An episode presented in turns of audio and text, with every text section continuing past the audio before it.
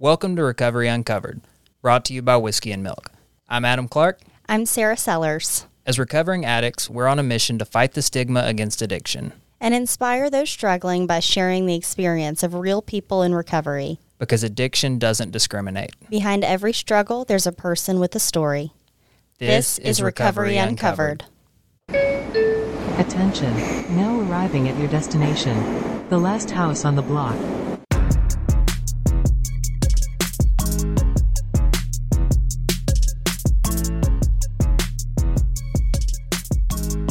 Welcome back to Recovery Uncovered. Hello. Thank you for joining us again.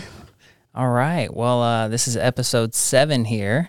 And so uh, yeah, we've been doing this for like almost two months now. I can't believe that. That's kind of crazy, isn't it? Yeah. It's going by quick. Yeah, it has. Um, but today we're going to uh, kind of do the reverse of what we did a couple episodes ago. We had originally planned to uh, to dive into both of our recovery journeys, and I just don't know how to quit running my mouth sometimes. I just I had too many questions. I'm way no, way too nosy to Well- like only spend 30 minutes on your recovery. There's a lot, you know. It is. a There's a lot. to it and a lot after it. But uh, we're going to kind of do the opposite today and get to hear a little bit more of Sarah's recovery journey, kind of from the moments leading up to starting sobriety, what brought you to that point, and then what you've done to stay sober. What are some different pillars of your recovery that are non negotiables for you, and, and kind of what that journey's looked like for you. All right. So I'll let you take it away. I I was thinking about this recently. I think that I'm almost half and half. Maybe I well, I might have already passed that point because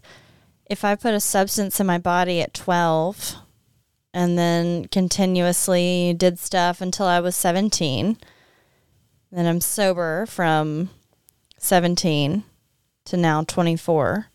Oh, yeah. I've passed that point. uh huh. You've been sober longer five than years. you were drunk or high. That's so so wild to me. Like I still feel I, I don't know. I I um I'm still amazed by how much I, I got done when I was drinking. Yeah. Like, how much wreckage and how many, you know, relationships I ruined just in a very short amount of time.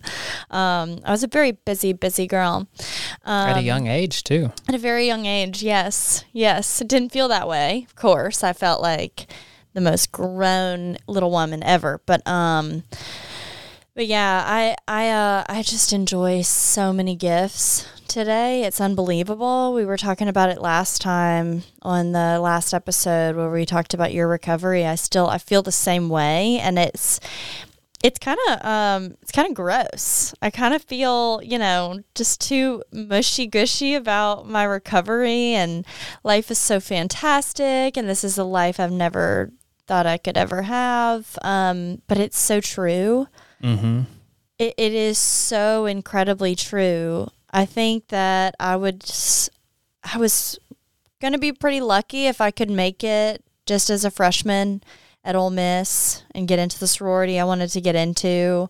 Um, I had a plan that I was going to sell drugs to get, you know, more connections because if I sold, I knew that all the people that sold had more drugs themselves and Yep. had more connections and knew a guy who knew a guy who knew a guy. So I was like, I'm going to go network um, in college. And that was all I really wanted.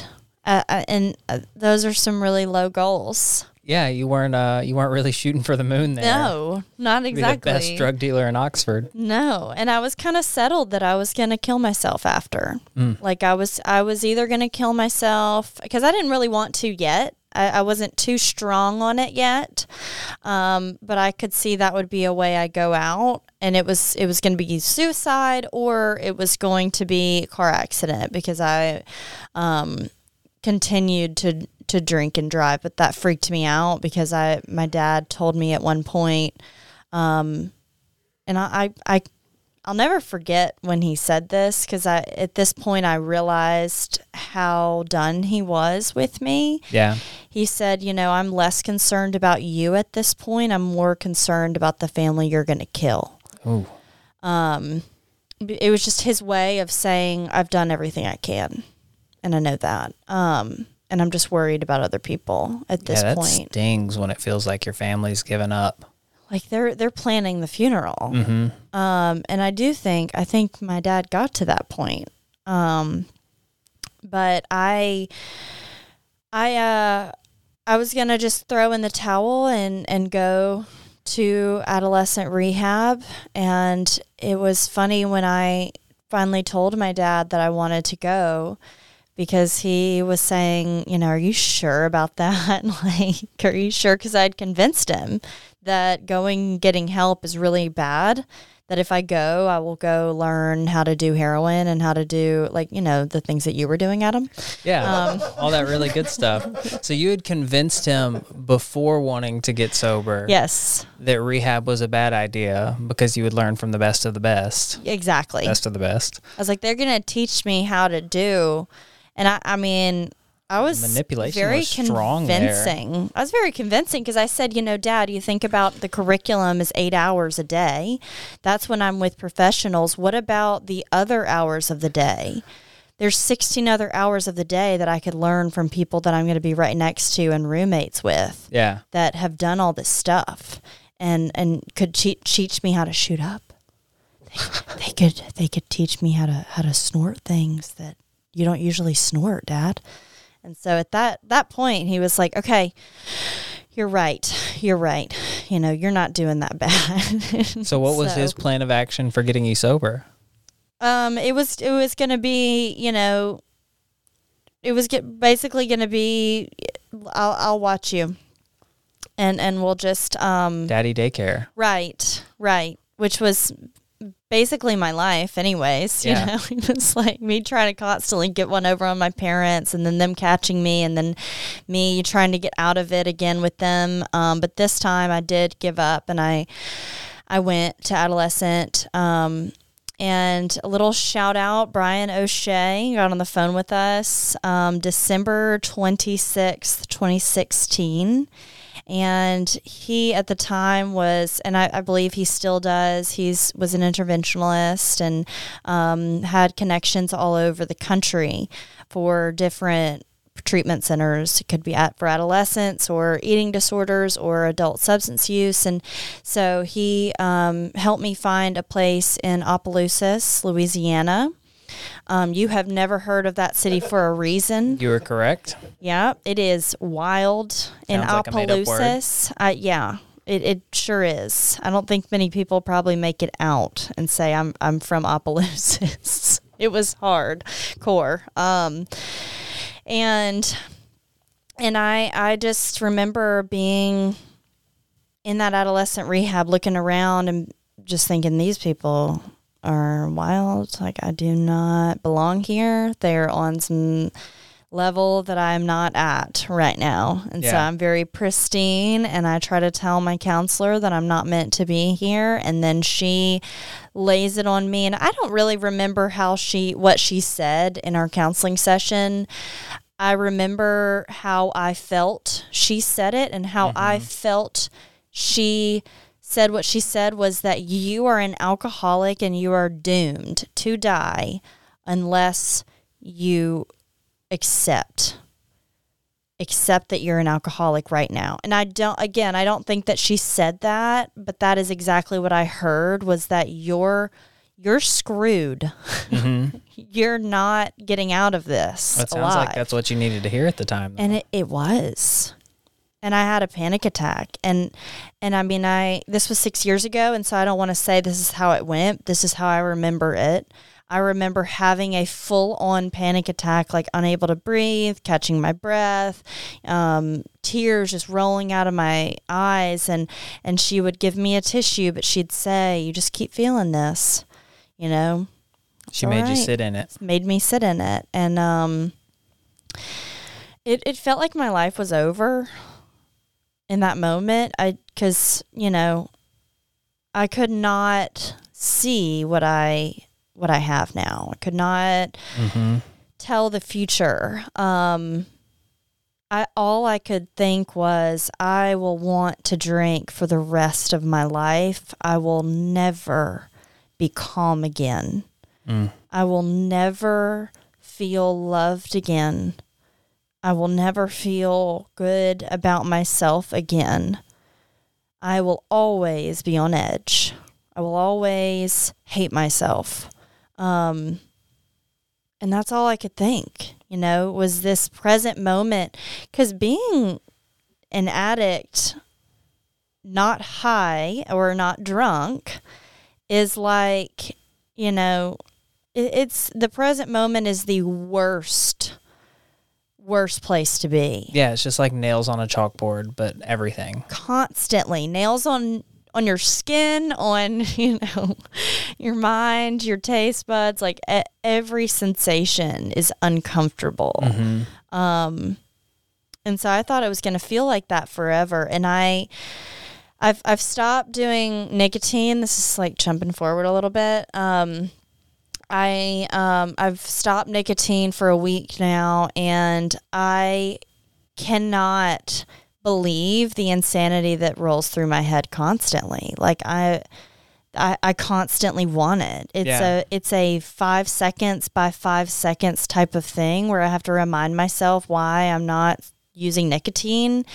And I mean, it's like, it's this insanity. And it's been really eye opening this past week to remember what it was like when I was getting sober from drinking. Yeah, brings you Um, back to that same place of mind. Exactly. That exact same place of mind. I can't, can't, I can't believe that, you know? They say it's one of the hardest things to quit.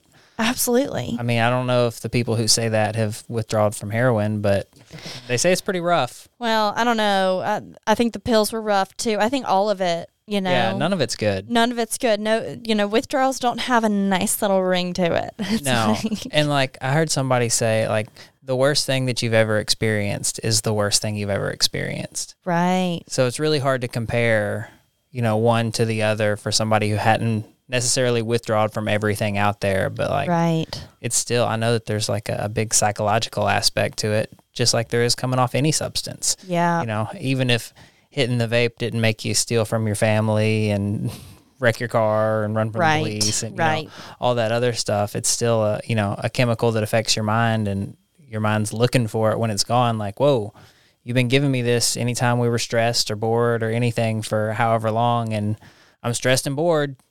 I'm waiting. Where Like, is it? Yeah. Yeah.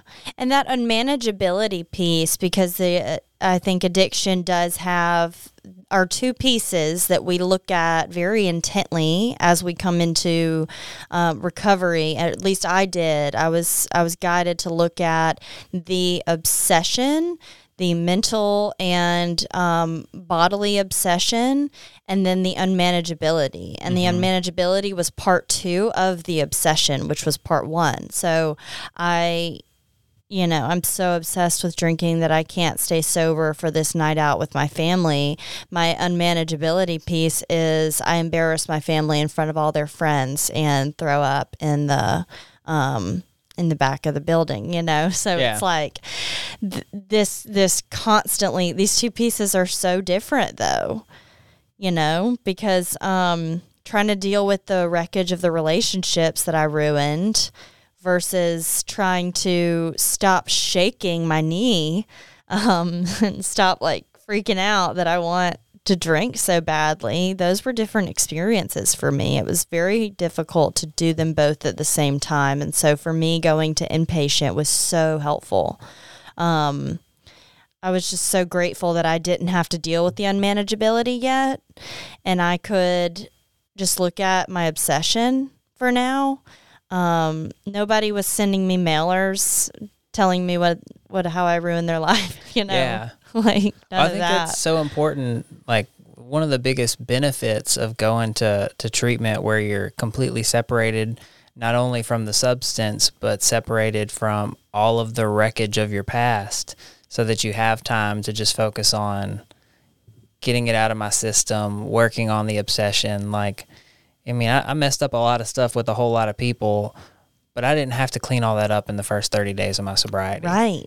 And if I had had to, or if even if I had just not been in treatment and that was an option, I probably would have worked myself to death trying to like fix everything all at once, which wouldn't have done any good anyways, because nobody would have believed me. Right. Yeah. I, I'm I'm with you on that, and I I think um, you know, it, people can get sober anywhere. You know, uh, we all have the ability to connect with the higher power if we have brains we can use. Um, and I think it's just a choose your hard type of situation. I feel like um, some people do really well, you know, just Yeah. getting sober in their hometown. Hats off to them. I don't know how, you know. I, I do have a really high level of respect for those individuals. 100%. Um, but I I think you know it, it's it's harder if you do it that way. Same as I think you know yes you can be in a relationship within the first year of your recovery. Is it harder? Absolutely. Yeah, Yes. 100%. like It's going to be tough. it's gonna be rough for Yeah. a while, um, but you can do it and you can stay sober. Um, and so I think what was different about my first few months of recovery was that I did have people around me telling me, "Hey, this is the easier route." Like you know, it, it can be difficult, or you can do this instead. And when they told me not to go back to my hometown, that was one of those moments where they said, you know, you can go back to your hometown. And if you really want to stay sober, you will, you know, if you put the work in. Yeah. Um, Or you could just not. And here's another option. And so I moved to Birmingham. Um, this is at the time I'm thinking like everyone cares about me, and that was not the case. I was like, they're gonna miss me. That didn't happen. I probably um, gave them all a lot less of a headache just by being not being in class with them. So um, I missed out on my last half of senior year, and I I just was able to focus in on recovery. Did you have like the same phone number and stuff when you uh, got out of rehab? Yeah, that's a good. I was thinking about this when you talked about it. Um, I my dad took me straight to Verizon when he picked me up from inpatient. Uh huh. He we got in the car and he was like, you know, I was like, "Hey, can we go to dinner?" He's like, "No. We're going to Verizon. You're changing your phone number. We're wiping your phone clean." so so no. Smart. Yeah, yeah, smart. Um, so my phone number was changed. I um, I had a really hard time not being friends with people that I wanted to be friends with. Did any of those people like reach out to you or try to get a hold of you when you when you first got sober? A few of them. A few of them when I when I became active again um, on social media, and you know, I I had a really hard time because I was still in this delusion that I had real friendships with them, Mm-hmm. and that I knew how to care about them the way that they needed to be cared about, or that they cared about me. You know, a lot of them I know now we we had transactional relationships. Yeah. Um, and I talk to a lot of people about this now. It's not easy to just drop your friends. You know, I know Adam, you said it was so easy. You were like, mm-mm, stop talking to all of them. Well, I was in a different place though too. Like you were 17, and so I had already lost all of my high school friends. Yeah, they were that's true. already all gone. And when you're in high school, like at that age, like those are the friends that you grew up with, that you've been going to school with for however many years, and it's like the only people that you ever know. But I'd already recycled through like three sets of friends Right. by that point. So like I didn't have real relationships with any of them anyway. So it's Yeah. it's completely different, I think, depending on where you're at. Yeah, yeah, that's true. Um, it definitely felt like my entire bubble was burst. Yeah. And I was taken out of it and I was missing everything. Like if there's ever a case of FOMO, maybe just like totally leave your entire life and move somewhere else oh, without telling people. You know, that was that was huge FOMO. So did anybody know that you were leaving for rehab? Absolutely. Oh, they all knew. They all knew. Okay. And I'm over here telling my best friend, like, just tell people if they ask that I'm going to take care of my grandparents because one of them has dementia. And um and she was like, okay, yeah, cool, sweet. And that, I mean, it was Nobody bought it? so silly. No, they all knew. Yeah. It was exactly like you with your boss. Like, oh, thank goodness you're going to get help. Mm-hmm. Um, but in my mind, it would that took me a, f- a while to realize that they knew. But um, but yeah, I it was the best decision I ever made to leave, and I found the best recovery community in Birmingham. I just was able to focus completely on learning to meditate and learning to pray and lean on other people and you know cry out loud um, to be honest about my feelings to be honest about my plans um, go out of my way to comfort others when i really was wanting to feel comforted um, and I, I I do talk about this a lot because it's so important. I didn't know what I was talking about at all. Yeah. Like, you know, when when I was with recovery friends, I didn't know like, you know, we're talking about sharing on a topic of mindfulness or of like, you know, willingness. And I didn't know what I was talking about, but I was talking Yeah. you know, I was talking about how I didn't know what I was talking about and how I was angry about not knowing and how I was anxious and how actually this is really stupid um, that we're doing this in the first place. And how is a gratitude list going to help me stay sober and not want to go find some Xanax? You know, how is that going to help me live a better life and feel calmer? Dude, I remember um, thinking that the gratitude list was the dumbest thing I had ever heard So life. Like, child. you want me to write down what I'm thankful for? Get out of here. I know. But that shit works. I know. I know. Now I sound like the people who told me about it. I I don't always write it out on paper, but I try to do that like in my morning prayers, go through the things in my life that I'm grateful for. yeah. And it does. It changes your your pers- perception of them. Yep. And I, I will tell some, I swear, it's good that a lot of these conversations are on the phone because I will sometimes tell new people, people new to recovery, things like, yeah, I read a gratitude list and I just, like, I'm like, I, oh my God, cringing at myself. Yeah. Like I've become that girl. Mm-hmm. Um, but I just I I try to be as real as possible. Like I know it sounds ridiculous. I don't understand it. Yeah. Um, and I, I just I obviously don't understand why I have not wanted to pick up a drink. I could count on one hand how many times I have in the past four years. I've been sober six. First two years were rough, you know, but in the past four years, it's been pretty smooth sailing Yeah. And I just do things and things are on my calendar now. Like Sunday night, I'm going to go to a recovery meeting. Um, Monday, I'm going to talk to some girls about recovery. Wednesday night, I'm going to talk to my, you know, mentor about recovery. Um, th- it's just, it's, it's, It's become just part of your normal life. Yeah. It's, it is. It's a lifestyle change. it's crazy how routine it becomes. Like when you first get sober, all of that's so far. And Like you were saying a minute ago, learning to be honest. Like I didn't know shit about telling the truth. no. Or like learning mindfulness. I was mindfulness. That's when you smoke a blunt. That's when I'm mindful. Exactly. That was the extent of my knowledge. Exactly. Um, and now there's like so many of these practices that other recovering people have shared with me that are just a part of my daily routine. Like I went for years without ever saying a prayer. And Yeah.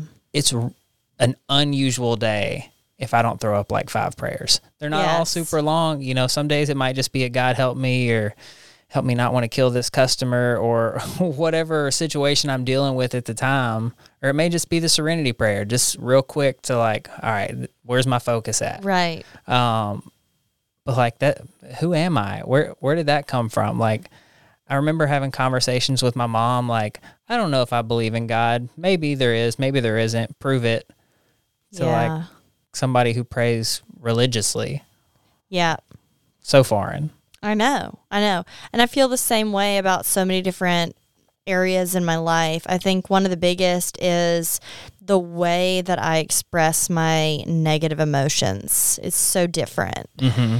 It used to be, you know, especially towards the end where I was also still in high school, that I would be talking to a friend saying, you know, screw her. She's so rude. Can you believe that she did this to me?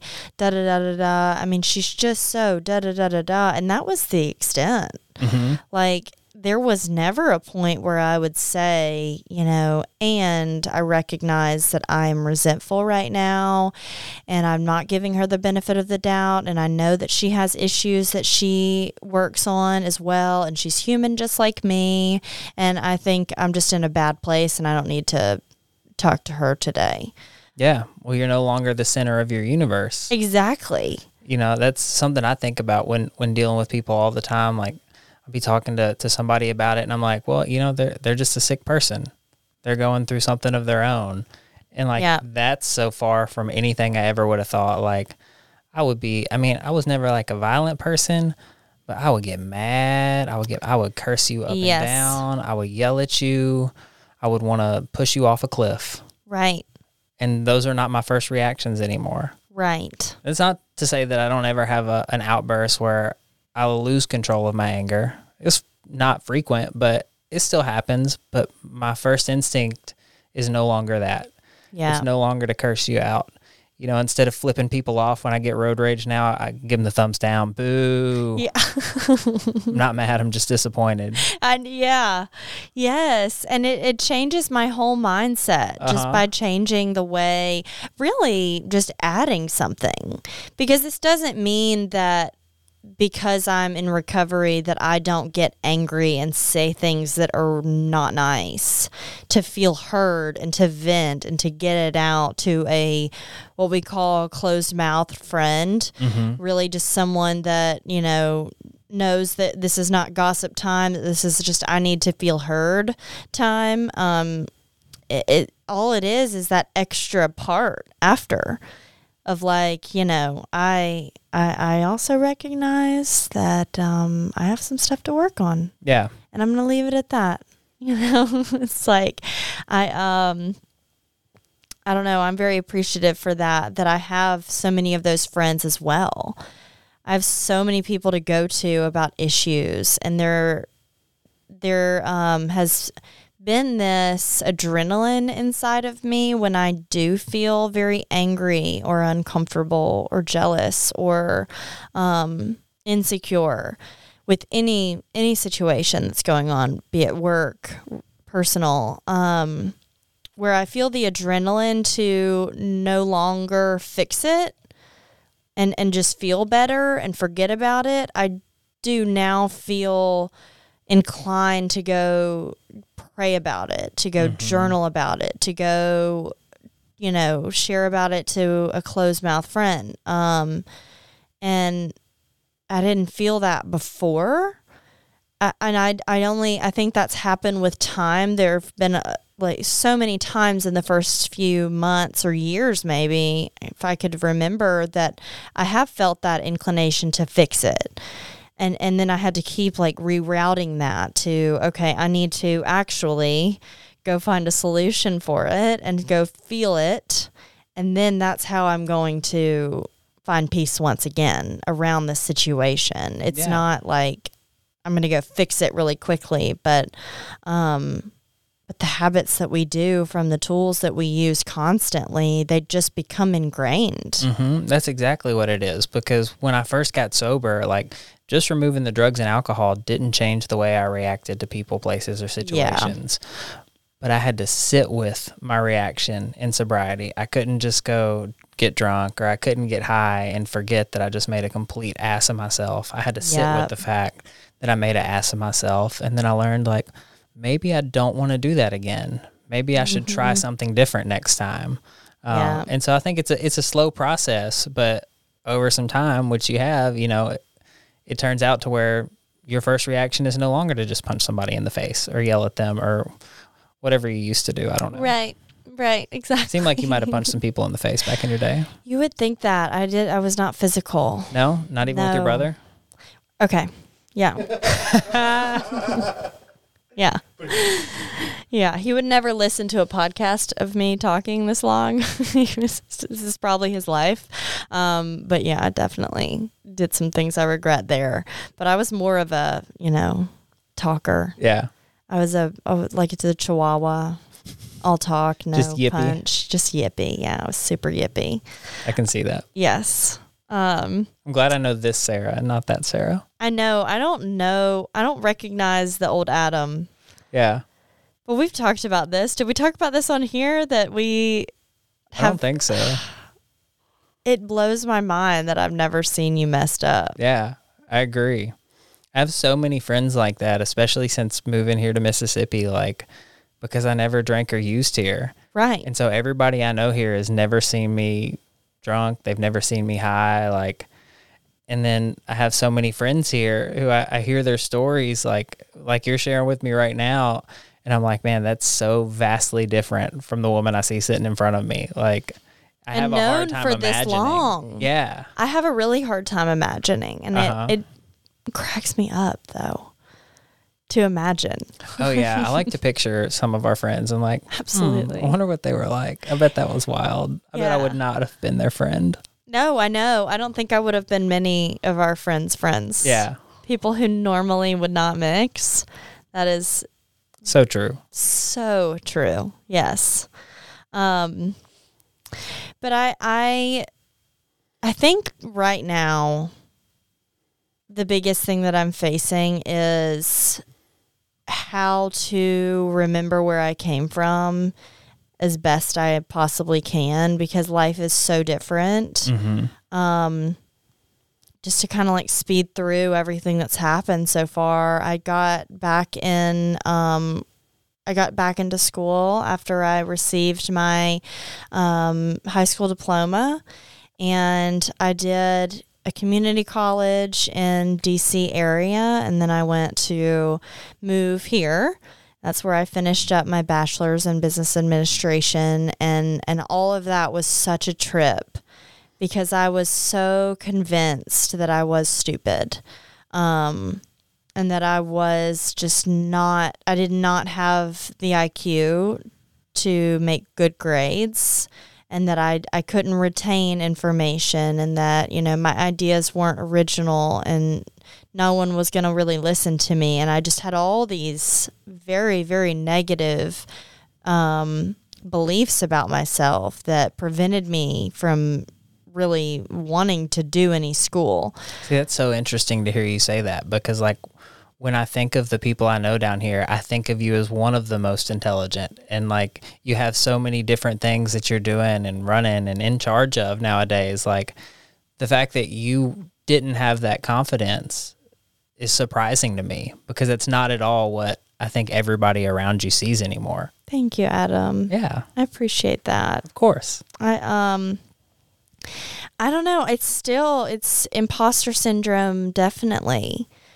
Um I just I feel so passionate about people like us going back to school now because of what it's done for me, the confidence that it's given me. I mean, I was the girl that was like lying to her parents about what grades I made and whether I studied or not. And every time I got an F, and I got so many of them, I think I had a 1.8 GPA in high school. Solid.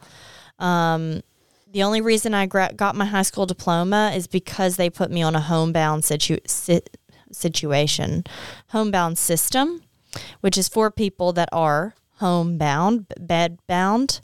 Um, and so I basically was because I was crazy in the head.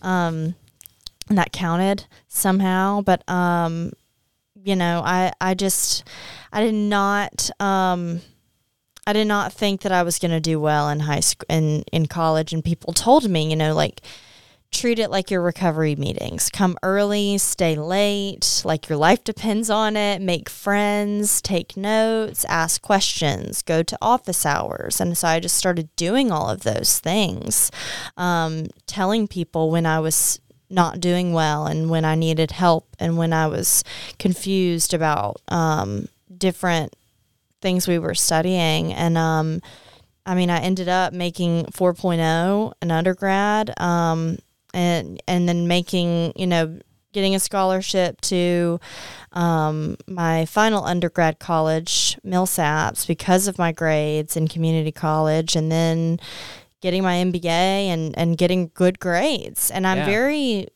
excited about that, but I know that it's not because I'm it's not because I'm Einstein. Like it's it's because I showed up and I worked hard.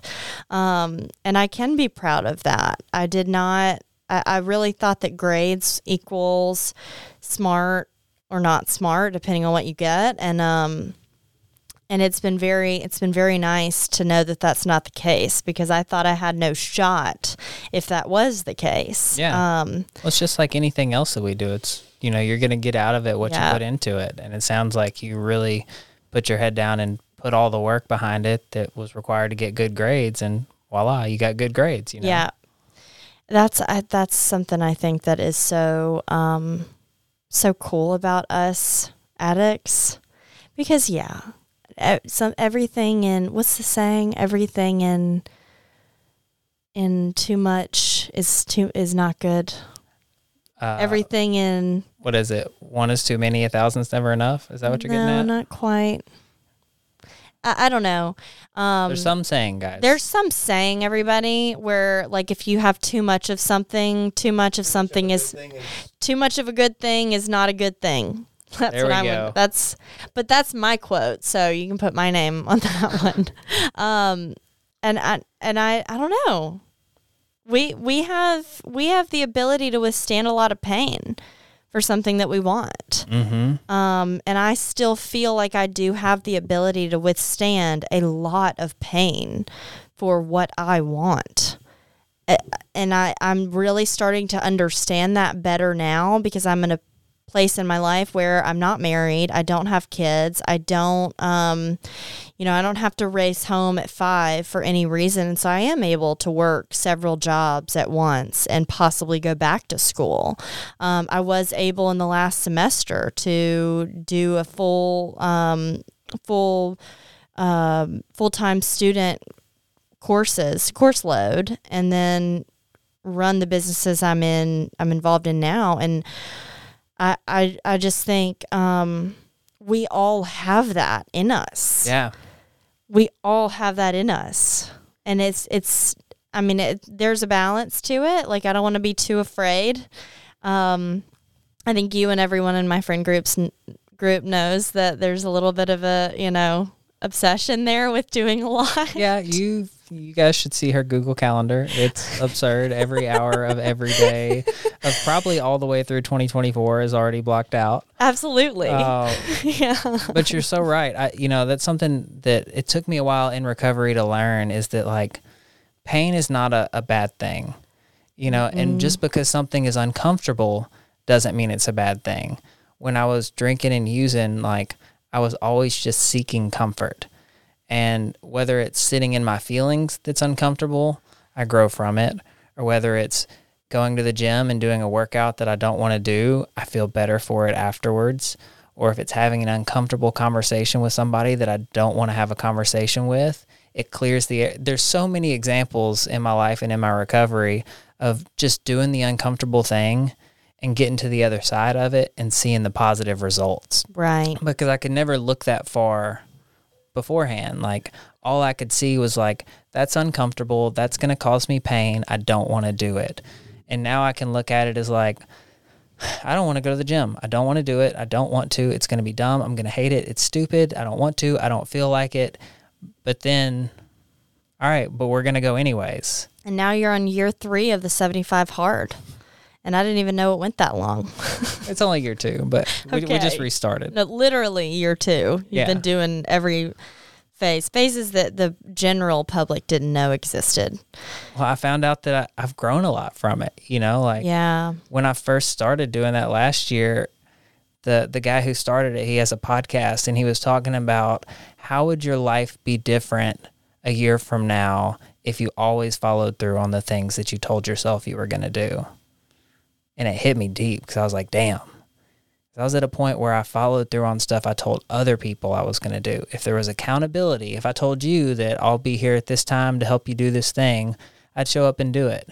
But I could tell myself, like, we're going to meal prep this week, or we're going to, whatever the thing is, and time and time again, I would put it off till tomorrow and let myself down. Um, and through doing hard things, I've got to the point where I don't do that anymore.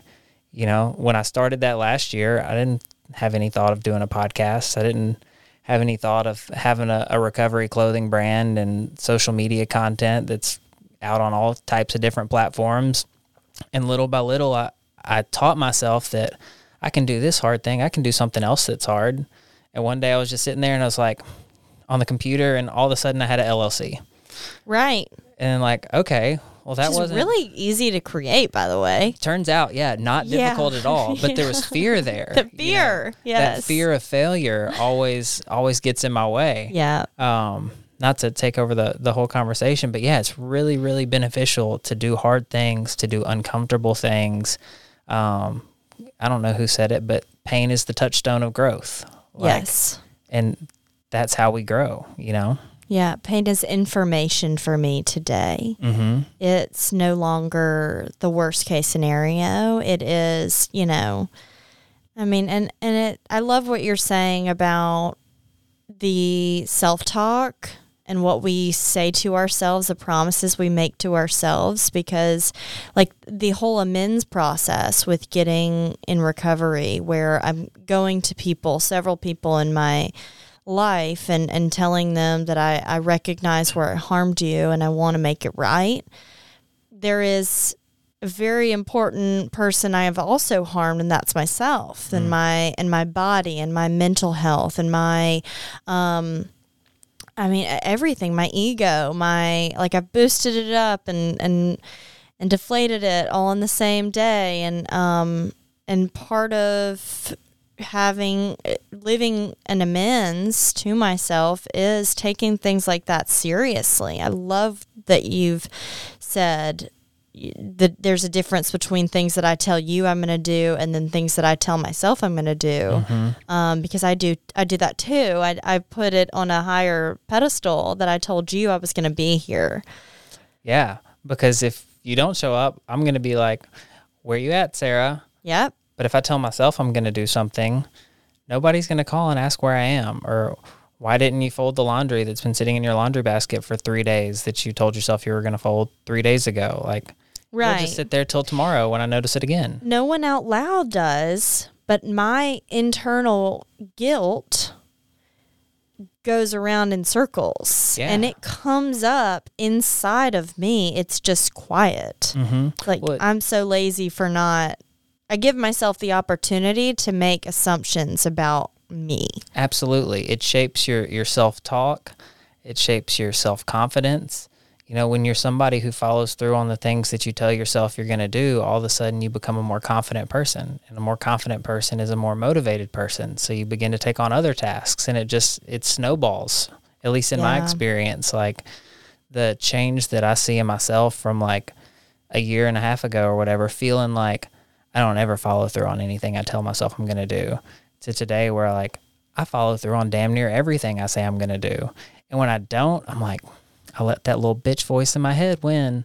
That's how I picture it. Like there's this little voice up there that's like, don't do it, Adam. You don't have to fold the laundry. Wouldn't it be nice to just sit on the couch and eat snacks and watch TikTok? Wouldn't that feel good? Don't you like being comfortable? Yes. And sometimes I let that little son of a bitch win. Right. But most of the time, I smack him away. I put him in his place, and then I, I go on about what I need to do. Yeah.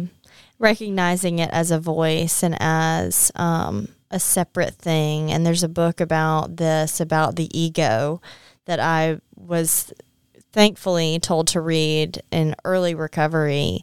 Um, and it was just separating these voices that we hear um, and separating the feelings that we have towards ourselves with who we really are and what we what we really are um, because i am not my thoughts i am you know i am i am all these other things but it, i have to know what that is so that i can really own it um, and i was talking to a friend recently about like how i feel right now i just i never thought i'd feel so comfortable in my skin Yeah.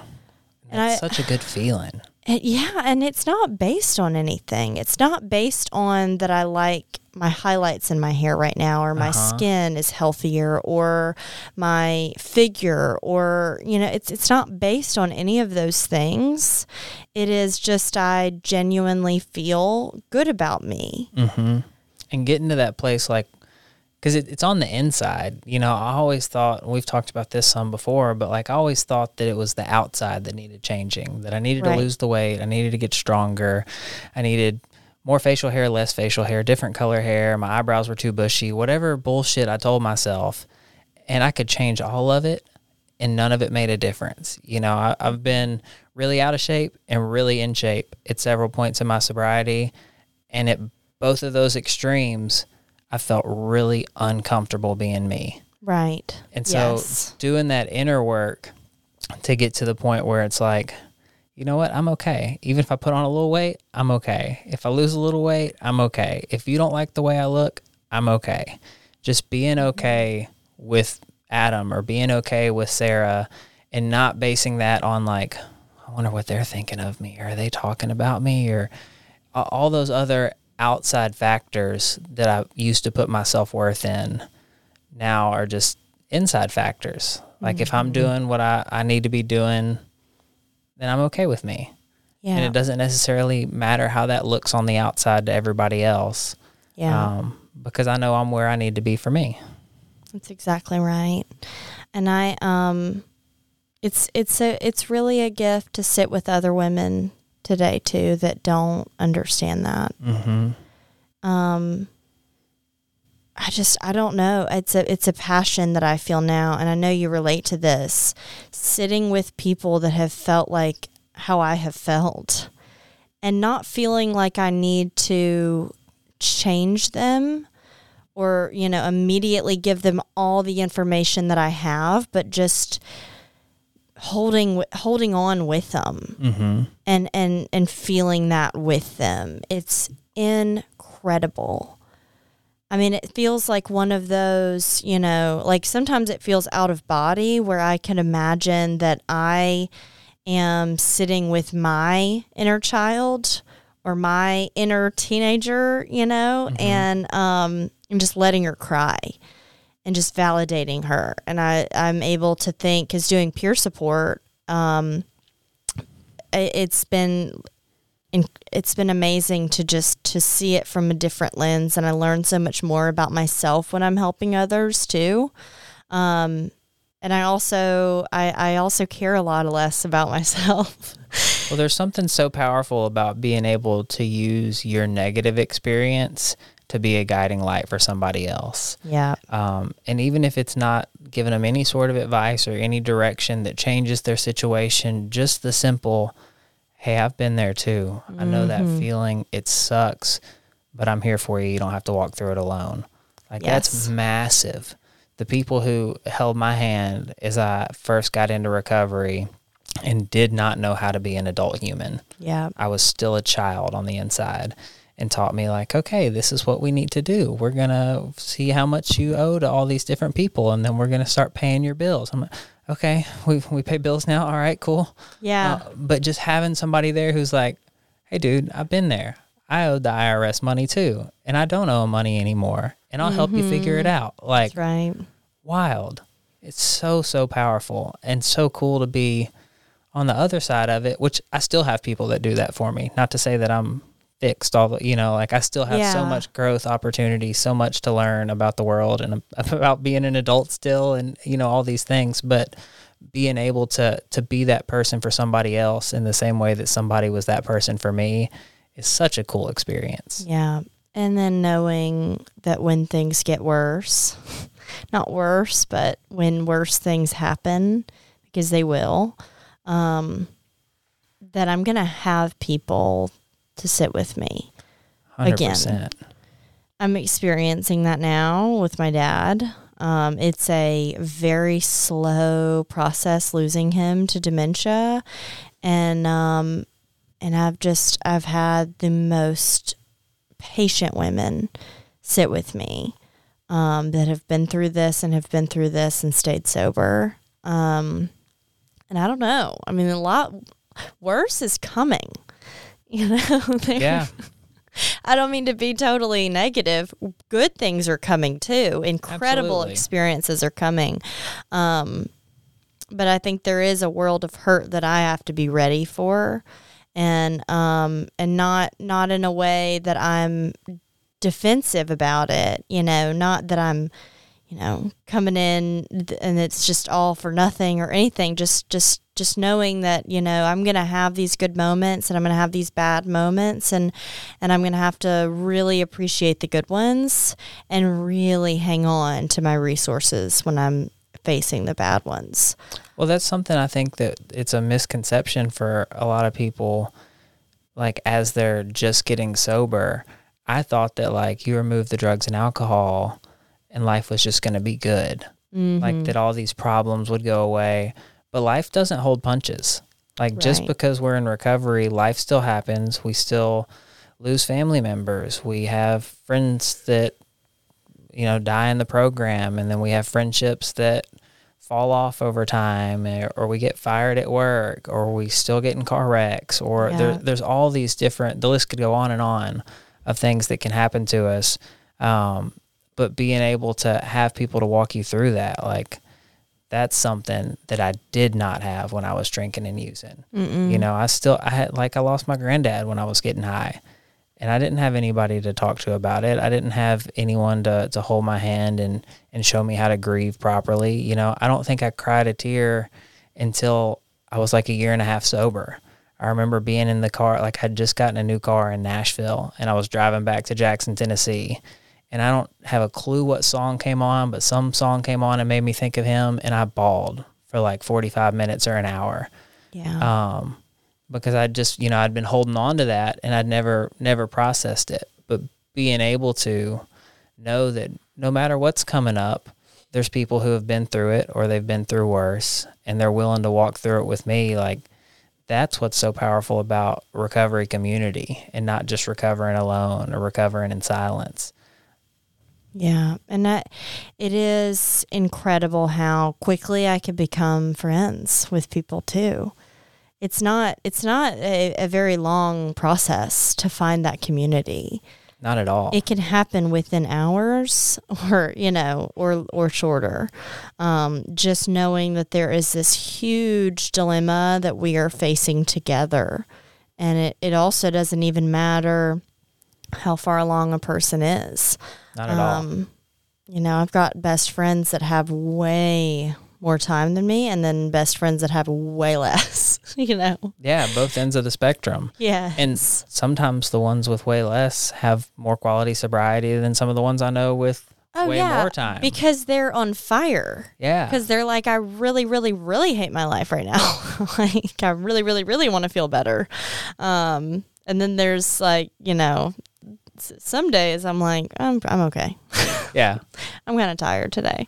But we are. We're we're in a common fight. Like we all have this common goal of like staying sober no matter what, no matter what comes our way. And then we have though they're different, all of this shared experience of how drugs and alcohol kicked our ass before Yeah. we got sober. And so it's like this instant connection that we can form with people. Uh, you know, I mean, I can I can meet somebody who's newly sober, and we can talk for like thirty minutes, and all of a sudden, I'm like sharing my darkest secrets with them about stuff that you know that I used to do or did, or um, and then the next time I see them, it's like it feels like we've known each other for forever. Yep. Um, and that's something I never experienced before getting sober No. or even since getting sober. You know, that that happens with people in recovery and, and I find that I can make fast friends with people who aren't in recovery or aren't in sobriety too, but there's just something different about the way that we can click with somebody who's got that shared experience. Yeah, exactly. And whereas before, you know, I'd spend months with people and not really know them, Mhm. not really care. And I don't know if they cared about knowing me. You know, um, that is something that we talk about is the quality of relationships now is just so, so much better than It's no I. longer transactional. No, it's not. It's I, I really care about you and I'm showing up for you. But but guess what um guess what I'm doing tonight, Adam? What are you doing tonight? I'm going to be getting online looking at whiskey and milk t shirts because if you can't tell, or if everybody can't tell, this is the first podcast I'm doing without a t shirt. And I, I obviously need more. Do you want to tell us about the new t shirts that you have out? Uh, yeah, so we showed off uh, one of the new designs a couple weeks ago. We got a, a Grateful I'm Not Dead little spin off of the uh, the Grateful Dead. That's what I'm ordering. Yep, that one's solid. I was a a, a big Deadhead. I mean, still love the music, but not the psychedelics so much anymore. But I had uh, had some experiences. Um, I got a couple new hats out, a powerless hat, one that just says sober. Um, got this one's the brand tee. It's got the whiskey milk logo on the bu- up front, on the bunt, on the front with a bunch of hashtags on the back. Um, and then we've got some that are uh, going to be pretty familiar stories for anybody who has worked the 12 steps to get sober. Um, just like the name Whiskey and Milk, if it rings a bell, if you know, you know. Uh, I got one with the Jaywalker, uh, one from Bill's story at the tombstone of the Hampshire Grenadier. And uh, if, if you know, you know. But you can check them all out at whiskeymilk.com. You can follow us on all the socials TikTok, Instagram, Facebook, YouTube. It's all under Whiskey and Milk or Recovery Uncovered.